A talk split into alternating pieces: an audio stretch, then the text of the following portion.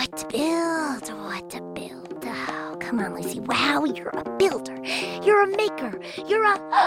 I got it! Tool call. Hammer. Hammer, Wrench. wrench, Drill. drill. Great job, Kapow. Great job, Kapow. Oh, no, wait, that's me. Great job, Lucy Wow. Oh, brother. Now all we have to do is turn this thing on.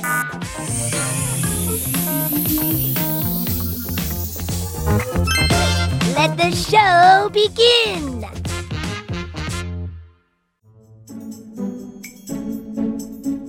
Oh, hi there! It's me, Kapow, the mechanical pygmy goat beaming into your ears all the way from Pflugerville. You probably know me best as Lucy Wow's sidekick and as a world champion eater of socks, but I'm also an expert on the subject of invention.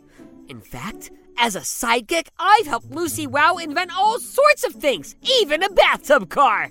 Today, I want to talk to you about a very important part of invention mistakes. That's right! One of the things I've learned over the years is that sometimes the best inventions come from mistakes. Like, for example, the Super Soaker. I don't know about you, but I've always loved squirt guns. You add a little mustard, wrap them up in a pair of swim trunks, and yum! A sandwich. Oh, I'm hungry just thinking about it. But squirt guns aren't just delicious, they're also fun! And they have been for a long time. In fact, the oldest surviving example of a squirt gun dates back to 1896. Back then, squirt guns were made of metal and rubber squeeze bulbs, and they couldn't shoot very far. They basically just squirted a little bit of water, hence the name squirt gun. But then, Lonnie George Johnson came along and changed everything. Born in the segregated South, Lonnie, as an African American, wasn't granted the same rights as everyone else because of his skin color. But Lonnie didn't let this terrible injustice stop him. Instead, he got inventing and made the world a better place for the next generation of kids. A much better and much wetter one, thanks to his Super Soaker. Now, according to Lonnie, he always liked to tinker with things. Because of this, Lonnie earned the nickname the Professor from kids in the neighborhood. As a teenager, Lonnie represented his school in a science fair in Alabama, where he was the only black student in attendance. For the competition, he created a robot named Linex that was powered by compressed air.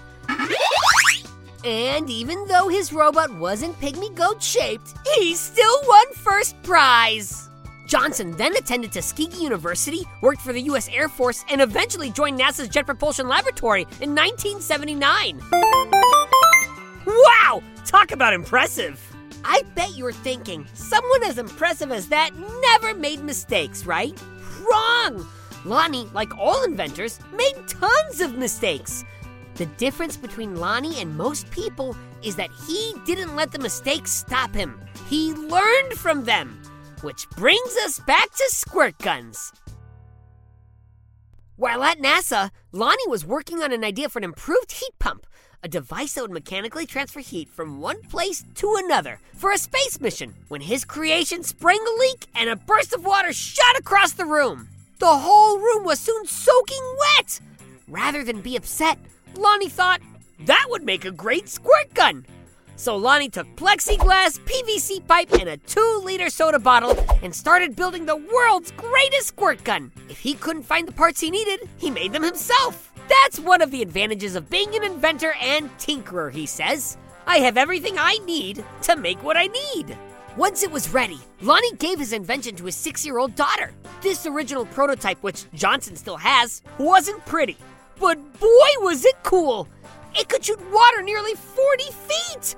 This high powered squirt gun quickly became the hit of the neighborhood. What started as a mistake had turned into something amazing. He called it the Power Drencher. And Lonnie just knew that it could make a big splash in the world of toys. In 1989, Lonnie went to Larami Toy Company's headquarters to show off what the Power Drencher could do. He said not a word, took aim, and shot an immense stream of water all the way across the executive boardroom. Larami's president was immediately impressed.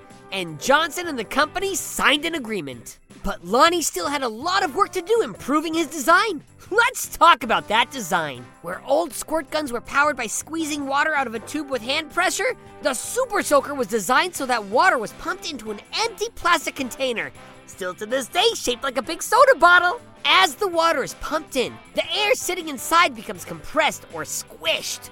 When the trigger is pulled, the valve opens and the squished air stretches out forcing the water out of the soaker at super high speed. Once Lonnie had perfected his design and come up with a new name, they released the first Super Soaker into the world. The toy was instantly popular. How popular?